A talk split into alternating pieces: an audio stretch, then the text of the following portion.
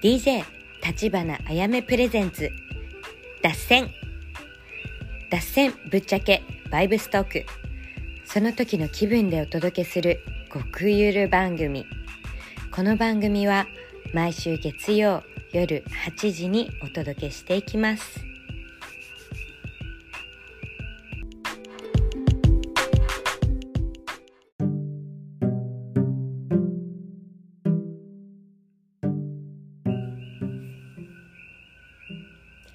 アロハーこんばんは。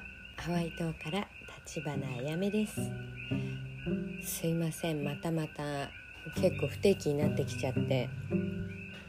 そうですね。あのちょっとばかりお休みしてたのも体調崩しちゃってまた。なんか季節の変わり目だからやっぱ体調崩しやすいよね。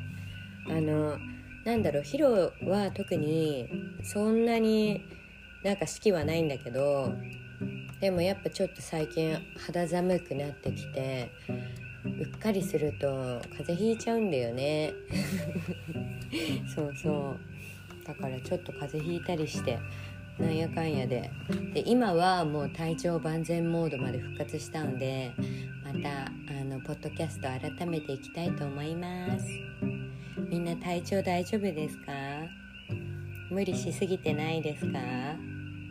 なんかあれらしいね。あのやっと水星逆行が終了してこれからあのなんかそのミッション系の人生だった人とかはもっと楽な人生に変わっていくっていうのがこれからの新月みたいで。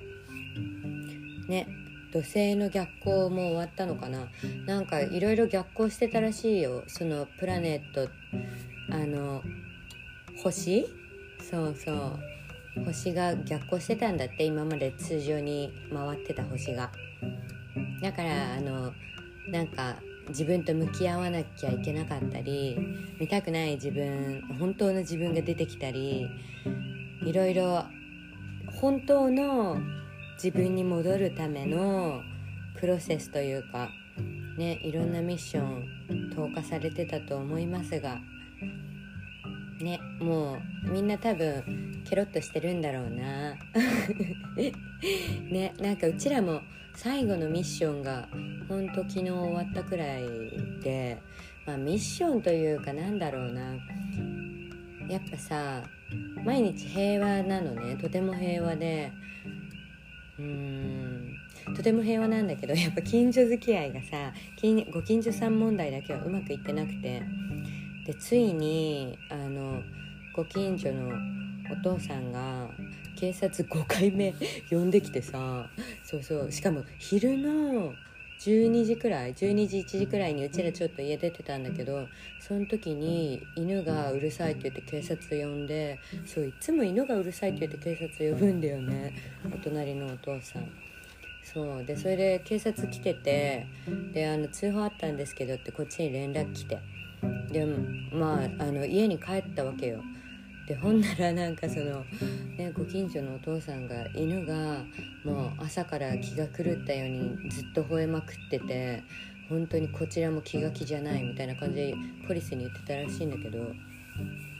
でも全然なんかうちら防犯カメラあるからさカメラ見てでなんかちょ12時ぐらいにちょっと吠えてたの。しかもなんかその吠える理由もさ面白いんだよね。あのうちのワンちゃんさそのご近所のお父さんがうちらに対して怒鳴り散らしてるのとか見てるからさ嫌いなんだよね。そう隣のお父さんのこと。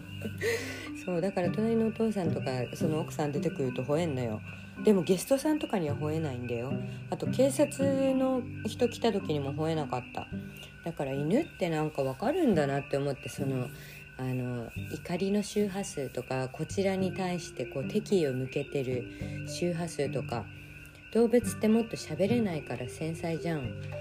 だからね私たちより犬の方がなんか繊細なんだなって ね思いました。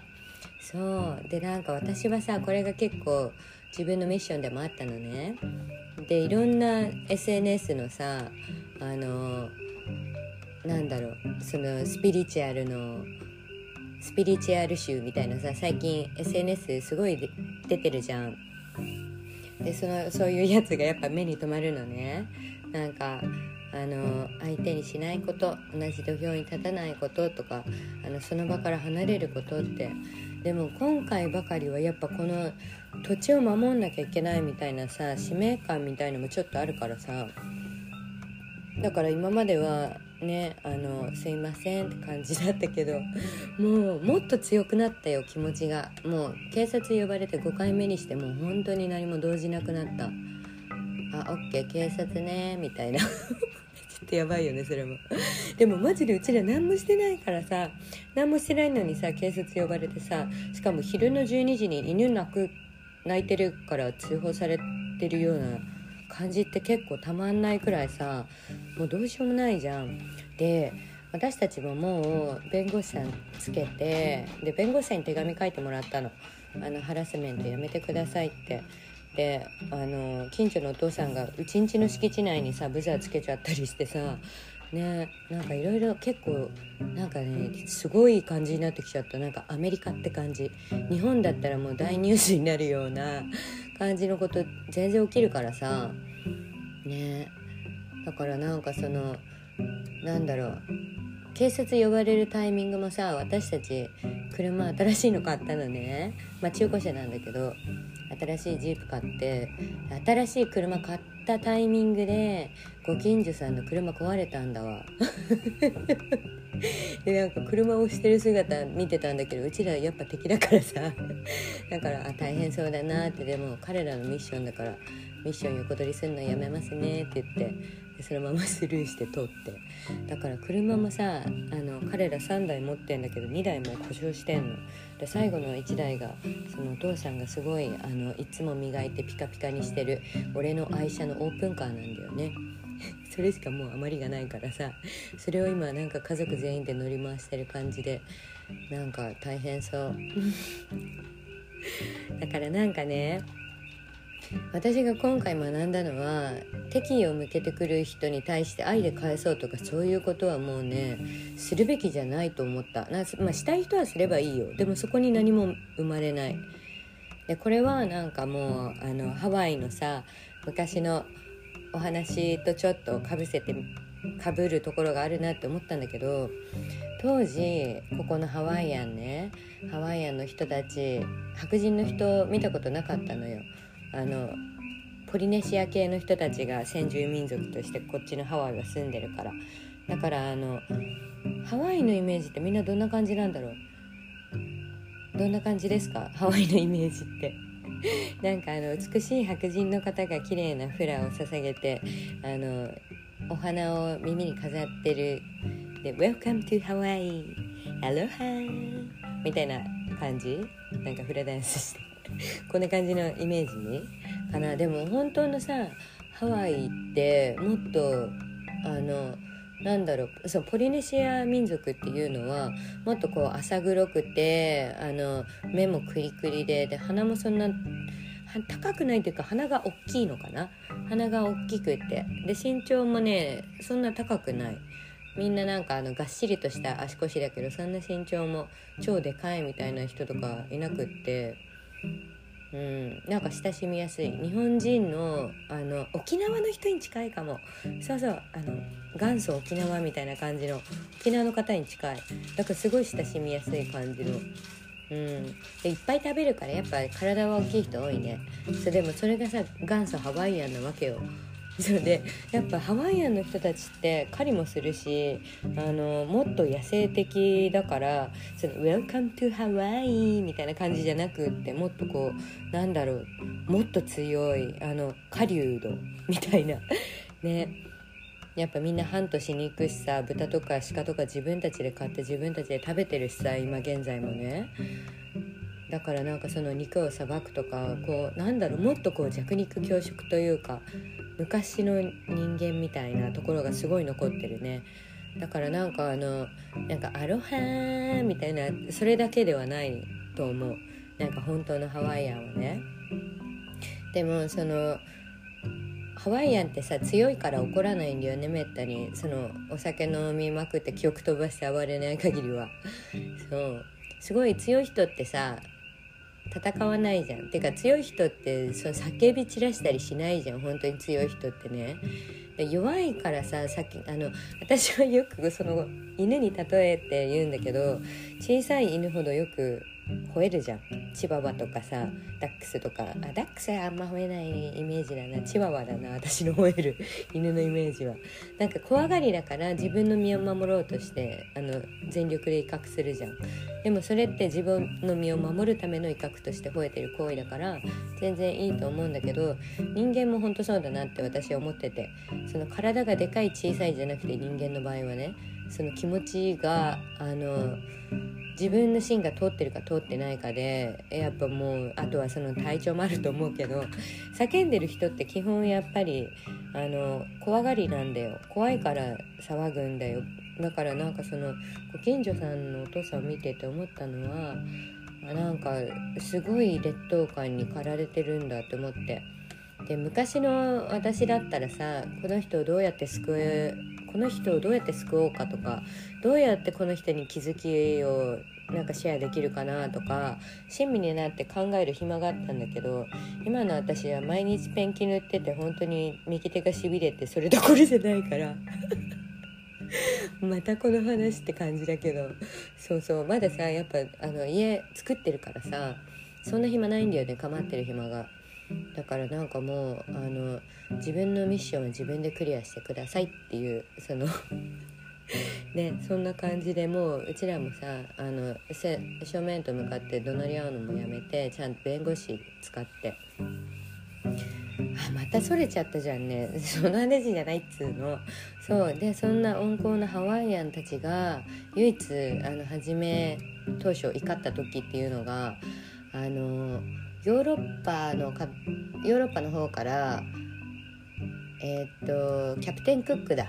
そうキャプテンクックが上陸したの初の白人のあの開港士さん。そうでなんかあのハワイ島に上陸してでなんかもうここからこの土地を占領するぞみたいな、まあ、どんなテンションだったか分かんないですけど でなんかその、まあ、白人が上陸したんだわでその時にあのハワイアンたちはもう大ウェルカムみたいな感じで超おもてなしをしたの。その他の海の人が渡ってきても「さぞお疲れでしょう」って「うちの島でゆっくりしてき」みたいな感じですごいあのおもてなしをしすぎたのね。で挙句の果てにちょっとそのあのキャプテンクック船長があの天狗になっちゃって自分が王様だと勘違いしちゃったのあまりにもおもてなしされるもんだから。でもうあの土地取り出したりとかやりたい放題やるからハワイアンの土地でだから最終的にはハワイアンがブチギレてそのキャプテンクック船長を殺してしまうのね。でもこれってさもうその怒らないからってやりすぎたからさ帰ってきたなんか自分のまいた火種じゃないけどさだからなんかあの怒らない人を怒らせたらやばい やばいと思うし何の話もう無理。なんか中学校の作文みたいになってきた。そうそう。だからねなんかあのうんまあいろいろ考えることがあったわけですよ今回の件で。でも確実に成長したのはもう同じ土俵で戦わなくなったもうこちらもねあの怒りのエネルギーで怒りを返すこともしなくなったしそう。で弁護士さんとさあの話してたそのご近所さんとねじゃあこの日にあの全員で集まってどこからどこがあなたのお家でどこからどこが私たちのお家かはっきりさせましょう。じゃあ日付この日で集合しましょうって言って。でご近所の人もそれを承諾したんだけど当日キャンセルして。しかもさ家目の前に住んでるからさ当日キャンセルしてんのにさ家にいいんだよね普通に。そう。だからもう本当にすごいなんかあのすごい警察呼ぶ割には話し合いはしたくないみたいなもうなんか反抗期の中学生相手にしてるみたいでさ。ねいい年こいたおじさんが。でなんかもう最近その おじさんだけかと思ってたらさやっぱ奥さんもグルだったっぽいからさ。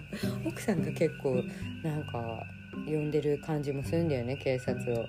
まあいいんだけどさあのうちんち うちんちっていうかうちら何にも火がないからななんと警察来ようが大丈夫なわけよ。ねでもさなんかまあいいんだ全てはもうあのうまくいってると思ってるのでなんか良くないことも起こるけどさそのおかげで学ぶこともいっぱいあるよね。で私たちは今回の件で本当になんかあの強くなった心が。うん、警察5回もさもう来てみ家に。でなんか毎回なんかよくわかんない事情聴取みたいなして犬が吠えるからだよ理由。やばいから本当に。犬吠えて警察来てたら人生終わっちゃうよ。まあいいんですけど。なんやかんや言いながら楽しんでる自分もいるからさ。ね。あなんかこんな話するわけじゃなかったのになんでこんな話してんだろう。多分愚痴りたかったんだわ。うん。やっぱさもうあの日本語ぶわーっとさ喋れる機会がないからさ。ねあの唯一私のこのポッドキャストではもう好き放題ぶわーっと喋れるから。自分で聞き直して何言ってんだろうって思うことあるからね。あまりに脱線しすぎちゃってさそう脱線しすぎても自分でもなんか聞きながらなんか大丈夫かよこの人みたいな。ね。まあいいんですけど。そして今あの徐々に完成してきてて私たちの居酒屋が。あのパーキングの下のガレージの場所を今なんかミニ居酒屋みたいな作ってんの。初めミニクラブみたいにしようかなと思ったんだけど私やっぱさもうなんか なんだろうもっと大人になったんだわ。そうそうそうそう。なんかもっとこうなんか昭和のミニ居酒屋なんかカウンター6席だけみたいなさ。そういう感じのがしたくて鉄板焼き買ってであのカウンター作って手作りでね。そう最近さ家具作るのにハマってきてさあの機材の使い方が分かってきてあの何家作るやつの。で一回 それをあの彼にあの「使い方教えて」って言ったらさもう全部教えてくれるもんだから最近断れなくなったなんかあのこれ直しといてって言って昔なら「いややり方わかんないから」って言えたんだけど今もうできるからさ なんか腕がムキムキになってきた。うーん。あのこちらヒルトップレガシーのあの我が家では随時縄文シェアハッピープロジェクトというものをやっていてでその縄文シェアハッピープロジェクトももう何人来てくれたのかな女の子。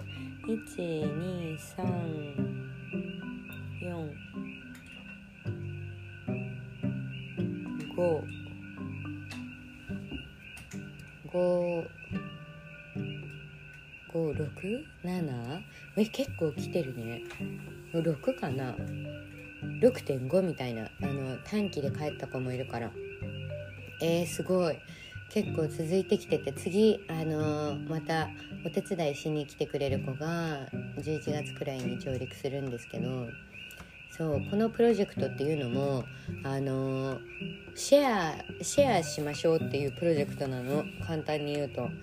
あの私たち空いてるお部屋が2部屋くらいあるからだからそのお部屋は無料でお貸しする代わりにお家のお掃除お手伝いしてくださいっていうお掃除とハワイの部屋のトレードみたいな感じなのね。だからここに金銭的お金は発生してないわけよ。そう働くってなるとさビザ必要になるからなんか面倒くさくなっちゃうんだけどまあボランティアみたいな感じかな。そう。でこちらもなんかそのハワイの一部屋って今ハワイ島一部屋もし自分でレンタルして1ヶ月住むってなったら一番もう本当に安くて12万くらい。12万くらいから、まあ、20万くらいかな。だから20万くらいは浮くわけよ。そのハワイしかもダウンタウン近くだからこれレンタルしたら20まあ20万から25万くらいすると思う。うん。どうなんでしょう？でもまあハワイの単価ってまあ高いからね。そのアメリカ一高いって言われてるくらいハワイってやっぱ高いからさ。そう。だからまあその20万くらい浮くのとあとまあ車あのね車も貸してるからさ。で車1日例えばうちら今あのテロテロ テロテロ。ちょっと日本語にするとトロ？トロって言うと面白いね、まあ、その車レンタルサービスみたいのがあるんだけどそれで車を貸しだ貸し出ししててで大体一番安い価格入れてんだけど1日55ドルくらい。うん、今結構さあの車貸し出してる人多いからだからそんぐらいに単価下げないとレンタルの人あまり埋まんないからさそうまあ1日55だとしてでまあ535まあだからすごいお金浮くよね。だから35万くらい浮くんだわ。なんかなんやかんやで。ざっくり計算でね。そう。だからそのなんだろう。人によってはさ無料でボランティアってかお掃除でこき使われるんでしょうとかなんか、まあ、そういう人は別に来なくていいからそもそも募集はしてないんですけどあのお金かからずに旅できる？そう。でなんかあのなんだろう。これも私がもともとやろうと思ってた自分のプロジェクトだったからさバックパッカーの時お金そんな使いたくない人だから私。だからあのハワイにまずバックパッカーで自分が上陸した時にねそう旅旅というかそう旅で上陸した時に思ったの。まず1回目のハワイ島の時に10日間トリップでハワイ島一周してであの土地土地にエアビー借りて泊まってったんだけどエアビーすごいでかいの。もうハワイの人の敷地広いからさ。そう。ほとんどの家エアビーすごく大きくって部屋が空き部屋が結構あるわけよ。だから初めあこりゃいけるって いけるって私のいけるはその転がり込めるの方ね。転がり込めるって思ってそうお金使いたくないから。そう旅してるとさもうその宿泊費が結構かさむんだよね。宿泊費とフライト代。それで結構どんどん飛んでくからさ国行けば行くほど。だからそこ浮かしたくって。そうだからさケチってさアイデア生むよね。うん。ケチとか節約とかさそういうのって結局エコだよね。まあいいんですけど。本であの2回目。その時はもうあの10日間ロードトリップ終わってあのまた帰ったんだけど2回目ハワイと来た時はもう移住しようって決めてたからだからもう荷物まとめて本当キャリーバッグとバックパックにまで荷物また断捨離してで上陸したんだわ。で初め私のやろうとしてた作戦はもうあのエアビとりあえずいろんな家泊まってでかい家見つけたらもうそこ部屋もし空いてそうだったらそこのオーナーさんにあの住み込みで部屋掃除するんでここ住まわせてくださいって言おうと思ってたの。だからそもそも私の作戦なんだよねこの縄文シェアワーピープロジェクトお金使わんでどうやって生活するかみたいな。そう。で別にさお金ないわけじゃないんだよ。なんかあの DJ の時にちゃんと貯めたお金があるからないわけじゃないんだけど使いたくないの。でもこれもさお金金融下げちゃうからさ最近は使うようにしてる。やっぱお金ってエネルギーだから回さないとスタックしてるとあのお金動かなくなっちゃうのね。だからお金を稼ぎたい人はお金をどんどん回してお金を使ってください。そうだから最近は使い方変えてんだけど、まあ、その当時ねもうあの1年前かそう上陸してで一番最初に泊まった宿はまずバックパッカーホステルだわ。もうダウンタウンど真ん中に広ベイホステルっていうのがあるんだけどそこは2段ベッドでドミトリーみたいな感じで激安みたいな。でそのあの2段ベッドの片方の部屋をレンタルするみたいので初めはさもう友達ゼロだからでもう知り合い本当にいないからさ知らない土地行く時ってまず情報収集が必要なのね。だから一番最初そこの広べホステ泊まってであのいろんな人に話しかけるわけよ「どっから来たの？何してんの?」みたいな。でこっちも暇だからいろいろ喋るわけよ。そう予定も決めてないからさ。でそこ4日間くらい泊まっていろんなヒロの情報とか友達作ったりとか、まあ、その時はそのホームレスのおばあちゃんと仲良くなったんだけどそうそんなこんなで、まあ、情報収集した後にあのそのホームレスのおばあちゃんと旅することになってその時助けてたのね。であの次に予約したエアビが今のここのエアビのあのもう一つのお家なんだわ。そうジェルさん2つお家持っててその片方の方を私がそう予約したのね。その時にあの家ぐるっと見てうわでっかこの家みたいな。そうで一番上空き部屋があったの。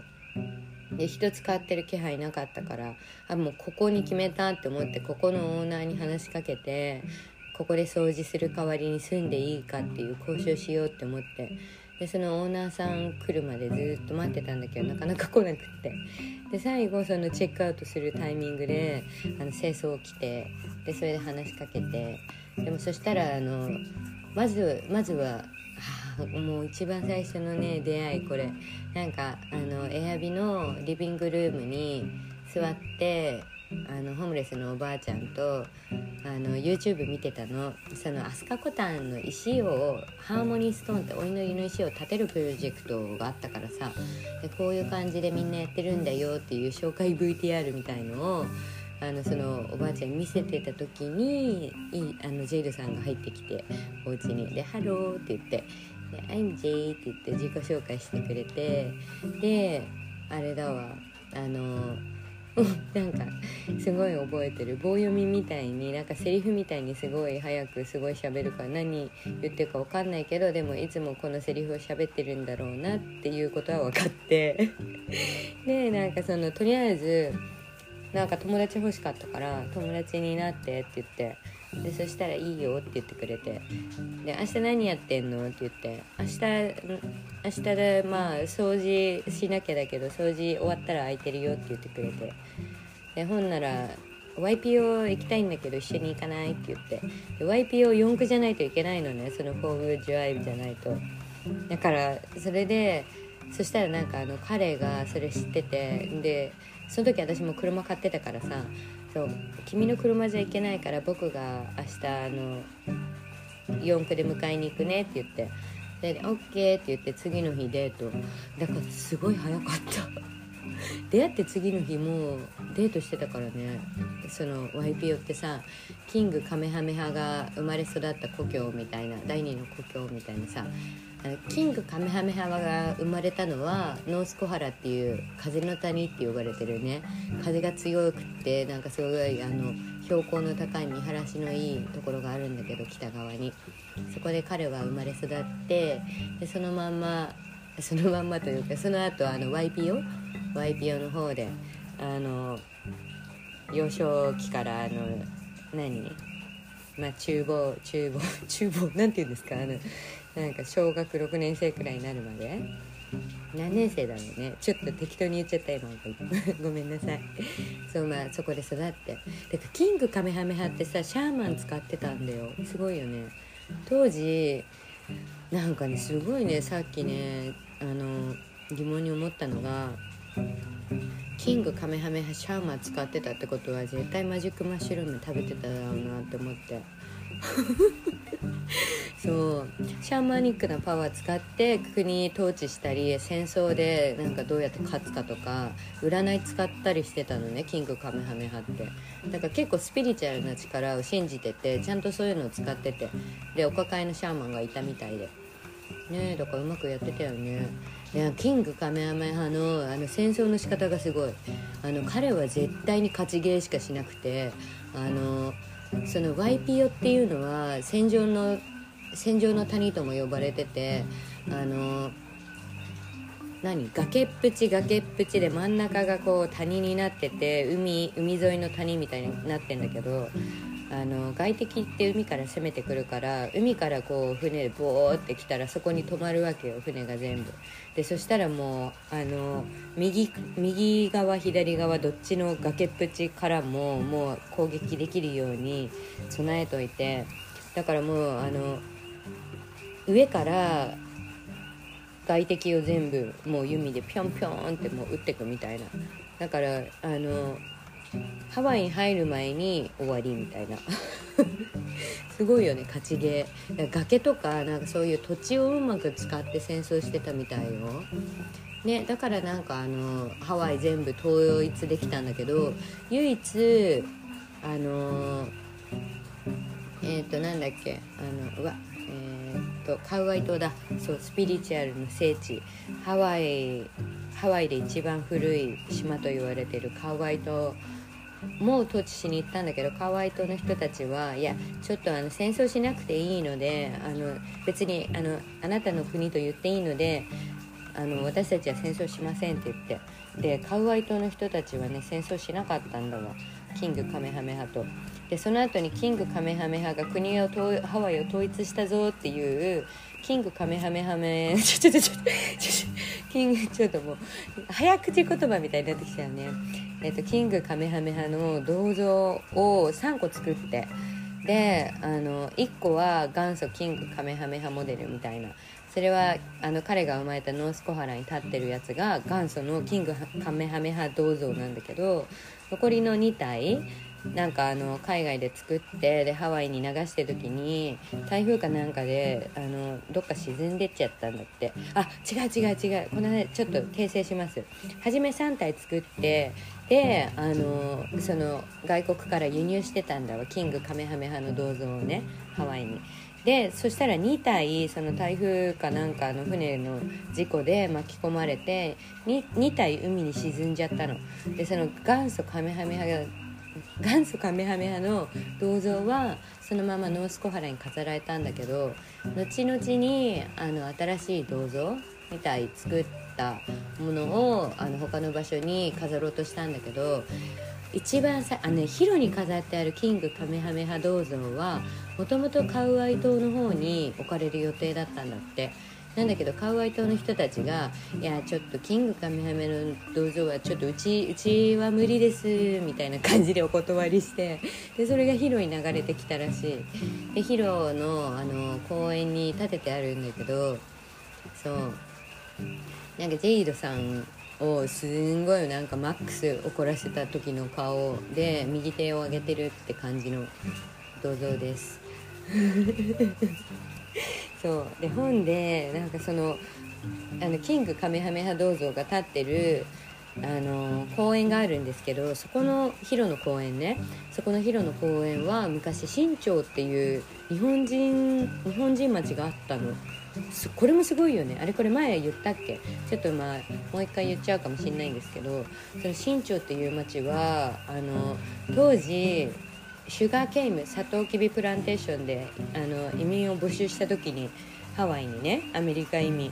その時に来た日本人の人たちがあのそこの新町というところにいろんなあの日本人町を作り上げてだからそこのエリアはね日本人とか日本日本人町みたいになってたんだって。日本人がもうお店建ててそこで住んでなんかいろいろ商売繁盛みたいな感じでやってたらしいんだけど津波が結構多いからさヒロは。で2度の津波で流されて1回目は復興って頑張ったんだって。そこの新町で。復興って頑張ったんだけどでも2回目津波で全部流された時にいやもう2回目来たからもうもうここに建てんのやめようって言って。でいろんなところに散らばってって。でもうあのハワイに来たら KTA って言ったらアジアンスーパーねハワイ島に来たら KTA って言ったらもう誰もが知ってる KTA なんですけどもうあのなんだ日本の田舎の方に行くとジャスコってあるじゃん。あんな感じのあんな感じ。そう。でその KTA っていうのももともと K 谷口商店っていうあの日本人の方がやってたあのちっちゃい商店が今ね全国チェーンツアーあの全国全国チェーン店みたいになって大きくなってアジアンマーケットが。で今もあの大活躍してますそこのスーパーは。すごいよね。だからあのね面白いんだよ。日本人めちゃくちゃ活躍してんだよねヒロで。であのジェイドさんが生まれ育ったあの母校ね。あのうちんちからめっちゃ近いんだけどさ。ヒロの小学校中学校高校って同じ区域にあるんだけどそこの先生のそあの卒アル見せてもらったのね。先生みんな日本人なの。すごいよね。でもあの日本から来た日本人じゃなくてあのこっちの2世3世4世みたいな。そう。だから先生みんな日本人の名前でさこれは上田先生でこれは前も前田先生でみたいなさなんかすごかった。不思議な感じ。うん。だからでもねなんか大変だったみたいよ。そのさちょっとあのお茶飲みますね。いや結構喋っちゃってる。そうこれ最後ね。日本ってさあのやっぱこうアメリカと戦争して戦争に負けて第二次世界大戦で。でやられたっていう気持ちがすごく強いからさなんか私もちょっとなんだろうこうアメリカにやられたってずっと思ってたのね。でなんかこう GHQ がいろいろこう漢字とかあの大麻を禁止したりとかなんかいろいろなんかルールも変わっちゃって昔の日本のいろんなものが禁止された戦後。そのもっとあのアメリカ側が日本人をコントロールしやすくするために。だからちょっとこう悲しさと怒りの気持ちがあったんだけどでもこう今度アメリカに住んでアメリカ側のさいろんなその情報とかを知るわけじゃん。でそしたらやっぱりねあの一番最初仕掛けたのは日本だったからさしかもハワイね。あの当時の日本はこれ前のポッドキャストでも話したかな？ごめんね最近なんか同じこと話しちゃうの。そう前の日本はすごい強かったからさいろいろ植民地をもう東南アジアからいろいろ分取ってたんだけどあんなちっちゃい国ながらね。アメリカ欲しいってなった時にいやアメリカはさすがに無理っしょみたいな。でもまあハワイハワイだったらねこうあのしかも宣戦布告せずにね突撃の奇襲をかけたらハワイだったら取れんじゃね？みたいな。アメリカ全部無理でもハワイはいけるっしょみたいな感じでもう日曜日のもう平和な朝だよ。みんな教会に行ってるような。その時にあの爆弾投げまくって。オアフねその時は。そう。でたくさんの人が死んだわけよ。でなんかもうその なんかジェイドさん曰くあのハワイアンは土曜日仕事終わってめっちゃビール飲んで日曜日の朝はみんな動けないからだから寝てた人多いと思うって言ってて二日酔いで。だから二日酔いのまんま死んだ人いっぱいいると思うみたいなことを言っててさ。